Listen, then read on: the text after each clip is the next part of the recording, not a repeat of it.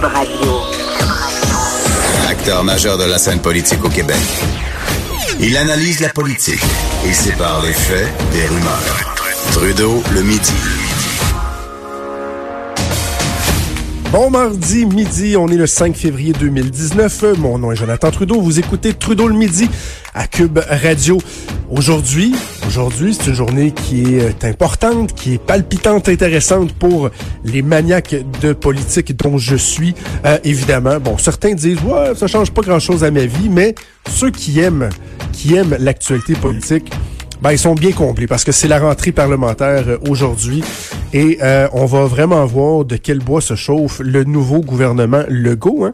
Euh, J'en parlais hier, c'est une, petite euh, une sessionnette que nous avions eue avant Noël avec à peine deux semaines de session parlementaire, mis à part feu Marie-Chantal Chassé, la ministre qui n'est plus ministre, qui avait eu bon quelques difficultés. Il reste que on était plutôt bien tiré du côté de la CAC, mais là, mais là, franchement, il y, a, y, a, y, a, y, a, y a des cracks, il y a des failles. Depuis une semaine, euh, ça s'accumule et euh, le problème le plus important vient du côté du ministre de l'Agriculture, André Lamontagne, qui vraiment là a beaucoup, beaucoup, beaucoup de difficultés. Et il y a le Parti québécois qui a fait une sortie ce matin pour demander des clarifications. Et euh, je me demande même si à mot couvert, on ne demande pas la tête carrément du ministre de l'Agriculture. Et on va en parler immédiatement donc avec Martin Ouellette, député de René Lévesque pour le Parti québécois, également leader parlementaire. J'ajouterais aussi critique en matière de finances, de Conseil du Trésor et stratégie numérique, de PME, des régions et autres. Bon midi, Monsieur Ouellette. Bon midi, Monsieur Trudeau. Ça va pas bien pour André Lamontagne, hein, je pense. Et, bon, je, vais être de, je vais être très fair. Là, je fais référence à une entrevue qui a été faite sur les ondes d'une autre station de radio ce matin euh, avec Cogeco, avec Paul Arcan. J'ai entendu cette entrevue-là du ministre Lamontagne. Et alors que hier, ils ont tenté de nettoyer l'ardoise, de faire un mea culpa, de passer à autre chose, on se rend compte qu'il continue toujours de, de s'enfoncer davantage. Et ce matin, il en a rajouté une couche. Là. Effectivement, on a l'impression que le ministre joue au faux fuyant. Et ce qu'on a appris ce matin, et tu fais bien de, de soulever, euh, Jonathan, c'est que là, euh, lorsque ce dossier-là lui a été remis ou présenté, sous son intuition, euh, il trouvait que c'était la bonne chose à faire d'entériner le congédiement. Alors, monsieur, madame, tout le monde aujourd'hui qui ont entendu ça ou qui voient ça, ils écoutez, là. Le sixième niveau hiérarchique, je soumets ça au ministre pour effectivement avoir une décision. Et là, on se rend compte que lorsqu'il est le temps de de congédier un lanceur d'alerte, le ministre lui dit oui, oui, il n'y a pas de problème, on va de l'avant. Ben, Alors, quel manque de leadership. En fait, juste pour préciser, M. Ouellet, c'est que euh, au niveau de l'intuition, si j'ai bien compris, c'est qu'il s'est fait demander en entrevue, euh, vous avez fait référence à d'autres éléments qui auraient justifié le congédiement de l'employé. Et là, euh, donc, le, le, ministre s'est fait demander ce matin, ben alors, on vous a soumis ces éléments-là, il y a des informations, puis là, il a dit, non, c'était mon intuition qui avait d'autres éléments. Je veux dire, on peut pas, pas commencer à gouverner, ben, à prendre des décisions, décisions qui finalement, ultimement, semble-t-il, il n'a même pas prises, euh, sous le coup des intuitions. C'est n'importe quoi. Ben, c'est n'importe quoi. Moi, j'ai travaillé dans le domaine des relations de travail euh, et je peux vous dire qu'avant de procéder à un congédiement, ça prend des faits. On, on, on, recueille des informations, on parle à des témoins. On ne peut pas, sur l'intuition, présumer d'un acte de mauvaise foi d'un salarié. Donc, euh, c'était une nouvelle version encore. La septième ou la huitième, je vais être honnête avec vous, je les compte plus. Mais là, ce matin, monsieur, monsieur Lamontagne fuyait les journalistes et on a bien hâte de voir à la paire de questions de quelle façon monsieur Lamontagne va être capable de se résorber de ce bourbier qui s'est lui-même placé en prenant la parole dès la première fois en disant oui, oui, comme ministre, j'ai approuvé et voici pourquoi je l'ai fait. Pensez-vous qu'il sera, euh, et j'ai inventé l'expression ce matin sur Twitter, Marie Chantal chassétisée?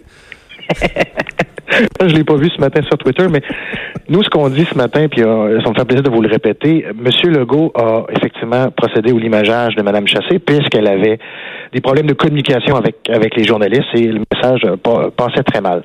Alors, si M. Lamontagne a deux problèmes de communication, c'est-à-dire un avec les médias pour faire passer son message, en tout cas du moins celui qui veut nous faire croire, mais surtout un problème de communication avec, euh, avec son ministre, pas son ministre, mais son directeur de cabinet, la véritable question que les Québécois se posent aujourd'hui, s'il y a quelqu'un qui devrait être congédié, est-ce que c'est pas le lanceur d'alerte ou ça devrait pas être quelqu'un d'autre? Ben, c'est qu'il a carrément menti. on, va dire les choses comme elles le sont. Hier, il a dit que c'était mal exprimé. Il a carrément menti. Et quand on connaît les détails, quand en coulisses, on nous raconte supposément la, séquence des événements, qu'il a seulement été informé, lui, il a carrément été dire que c'est lui qui avait pris cette décision-là. Donc, les histoires de « Ah, c'est mon passé d'entrepreneur, de gars d'équipe », non, ben non, c'est que là, vous êtes ministre, vous avez menti. Un ministre qui ment, ça regarde pas bien, puis il est pas capable de justifier. Non, puis on va essayer de trouver une version, c'est pour ça que je l'ai qualifié de faux fuyant, une version qui va lui permettre de, garder un peu ses deux pieds euh, et, sa place en selle comme ministre. Mais je veux juste être certain que les gens comprennent bien. Là. On a un ministre, on lui soumet le sixième grade hiérarchique, une décision administrative pour dire on veut congédier cette personne-là. Dans les médias, on apprend que c'est suite à des fuites dans les médias. Et comme leadership, M. Lamontagne dit OK, on va de l'avant, alors que tout le monde serait attendu plutôt au contraire. Ah non, non, non, attendez un petit peu, là. C'est pas vrai que le gouvernement de la CAQ va congédier des lanceurs d'alerte, alors que M. Robert a mis dans les médias une situation problématique qui, je le rappelle, a apporté des modifications au sérum. Donc c'est ça que les gens veulent comprendre ce matin, de quelle façon un ministre peut, avec son leadership, avoir entériné cette décision-là? Et sur ce point-là, si on arrive au, fond de l'affaire, donc le congédiement du, du sonneur d'alerte, euh, en tout respect là-dessus, j'ai une petite divergence d'opinion parce que euh, moi, je, je, je, je, souligne le travail des sonneurs des sonneurs d'alerte, le courage que ça prend. Je pense que euh, les sources des journalistes doivent être protégées.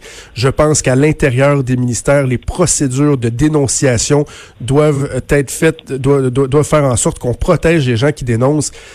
Mais j'ai de la misère à défendre le fait, par exemple, que quelqu'un va briser le, la confidentialité ou la protection au niveau légal de documents qui sont protégés pour les couler aux médias. Moi, je me dis, alors, on la, on, on où la ligne entre de l'insubordination, euh, un manque de loyauté, un manque de respect des, des, des, des lois et euh, quelqu'un qui veut faire, tu sais, euh, œuvre utile? On, on la tresse où cette ligne-là? Ben, c'est tout le débat qu'on a eu lorsqu'on a adopté le projet de loi sur les lanceurs d'alerte, sur effectivement le, genre d'information qui avait une incidence sur la vie de nos citoyens et citoyennes. Il y a une différence entre un lanceur d'alerte qui veut dénoncer une fraude, une malversation, qui est une bonne chose à dénoncer, mais qui n'a pas d'incidence directe sur la vie des gens. Mais là, M. Robert nous euh, diffuse de l'information qui, à la lumière euh, qu'on a, c'est qu'au final, il y a du monde qui travaille à l'inverse pour que les recherches ne sortent pas, qui sont euh, je vous dirais, négative quant à l'utilisation des pesticides et donc qui, qui touche l'alimentation des gens.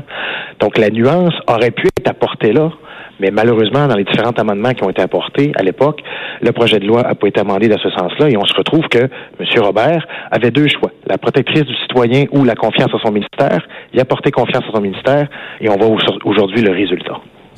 Est-ce que on devrait pas justement travailler en amont par rapport à cette loi-là et par exemple faire en sorte que euh, lorsqu'un fonctionnaire dénonce une situation à l'intérieur de, de son ministère, qu'il y ait en place des processus qui non seulement les protègent, mais qui obligent euh, les gens à aller de l'avant, à faire au moins certaines vérifications, à ce que ça laisse des traces pour éviter qu'un fonctionnaire justement se sente obligé d'aller à l'étape d'après, de mettre euh, son poste en jeu, sa sécurité d'emploi en jeu et de dénoncer par exemple aux médias même si je suis dans les maisons, on n'a pas ça quand on a de l'information, évidemment, mais euh, donc de, s'assurer en amont que les processus soient mieux faits pour pas qu'on en arrive là, justement.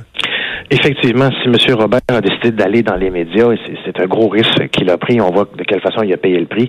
Je suis d'accord avec vous que c'est pas c'est pas la manière idéale de le faire, et c'est pour ça que si l'employé en question a euh, une crainte à l'intérieur de son ministère, la protectrice du citoyen pouvait être le réceptacle de ces demandes de ces, de, de ces lanceurs d'alerte-là, pardon.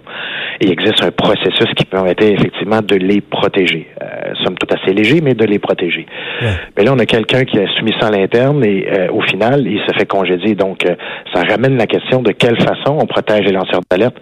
Et dans certains cas, lorsqu'ils envoient de la vie euh, ou qu'il y a un risque à l'atteinte à la vie de la, des citoyens et citoyennes, puis lorsqu'on coule ça dans les médias, de quelle façon on doit effectivement protéger ça? Je suis d'accord avec vous que la protection des sources journalistiques aussi est, est, importante et essentielle. Et c'était tout le débat qu'on avait eu aussi sur euh, euh, la, commission Chamberlain. Donc, on doit effectivement revoir la lumière de ce cas-là, que la loi telle qu'adoptée a des, a, des lacunes. Et j'ai hâte de voir si effectivement le gouvernement de la Coalition de Québec va vouloir aller de l'avant en proposant des amendements.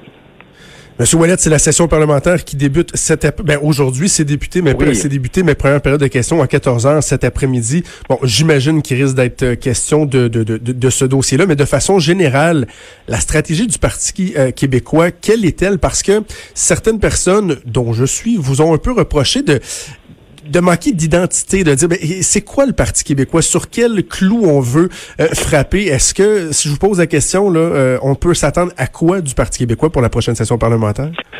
Ben quatre enjeux très euh, très euh, précis qu'on va qu'on va poser en question, mais qu'on va faire aussi en mode proposition aussi. On va parler beaucoup de langue et d'indépendance, assurément de lutte au changement climatique, de justice sociale, Jonathan, mais aussi de développement des régions.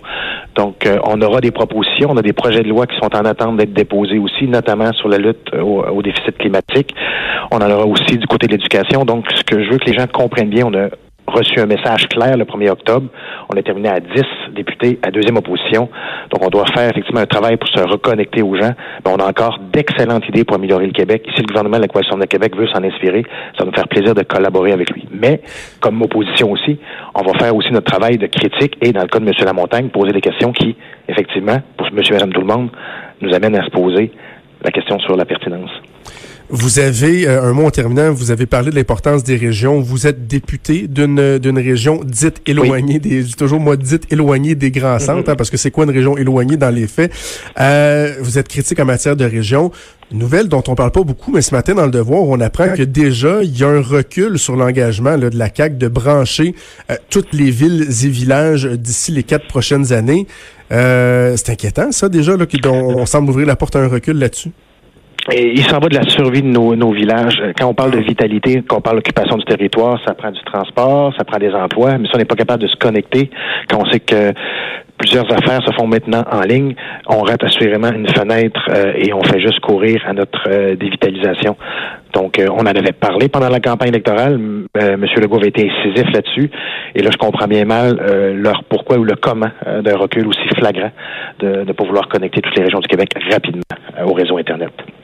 Martin Ouellette, merci d'avoir pris le temps de nous parler et surtout, surtout, bonne session parlementaire. Amusez-vous bien. Écoute, c'est la retour des grandes classes. merci, à bientôt. Merci, bye bye. Merci Martin Ouellette, qui est leader parlementaire du Parti québécois, député de, René Lévesque et porte-parole d'une tralée de dossiers incluant euh, les régions. Ça sent pas bon pour André Lamontagne, là, euh, bien honnêtement. Là. Le, pire, là, c'est que euh, la semaine dernière, là, faisons une petite mise en situation. Je vais faire et le journaliste et André Lamontagne. J'ai pas de co-animateur pour, pour, se prêter au jeu avec moi. Euh, je suis journaliste et je pose la question au ministre de l'Agriculture. Euh, Monsieur le ministre, semble-t-il qu'un fonctionnaire qui a été euh, congédié par votre ministère euh, en raison de, de, de fuite d'informations, qu'est-ce que vous avez à dire là-dessus? Avez-vous autorisé cette décision-là?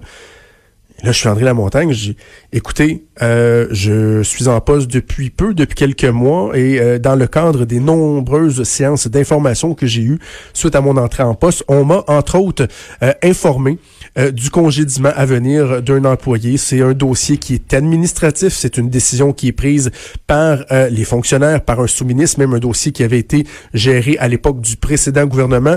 Donc, j'ai pris acte de cette décision-là. Et c'est tout. Tu sais, à, peu près. Et là, il y aurait pu avoir d'autres questions ensuite sur le respect ou sur des améliorations apportées à la loi qui vient protéger les, les sonneurs d'alerte. Mais le ministre s'est mis dans le trou. Tu sais, quand on dit auto-pelure de bananiser, là, c'est incroyable. Il qui a piqué une débarque sur une, une, une, une, succession de plures de bananes. Et chaque jour, il sort, il va devant les médias, il remet trois, quatre plures de bananes, puis il repart là-dessus c'est vraiment, vraiment pathétique. Je trouve ça dommage. Un homme euh, qui donnait une bonne impression, euh, semble sympathique, peut-être naïf. Je pense pas qu'il était mal intentionné. Mais là, j'ai l'impression qu'au cabinet du premier ministre, on regarde ça puis on se dit, ouf, après avoir réglé le problème de Marie-Chantal Chassé, est-ce que vraiment on va tolérer longtemps un autre problème de la sorte? Alors voilà, rentrée parlementaire aujourd'hui. On va continuer dans la même veine au retour de la, de, la pause. Claude Villeneuve qui débarque en studio, on va passer, parler d'une coupe d'affaires par rapport à la politique. Bougez pas.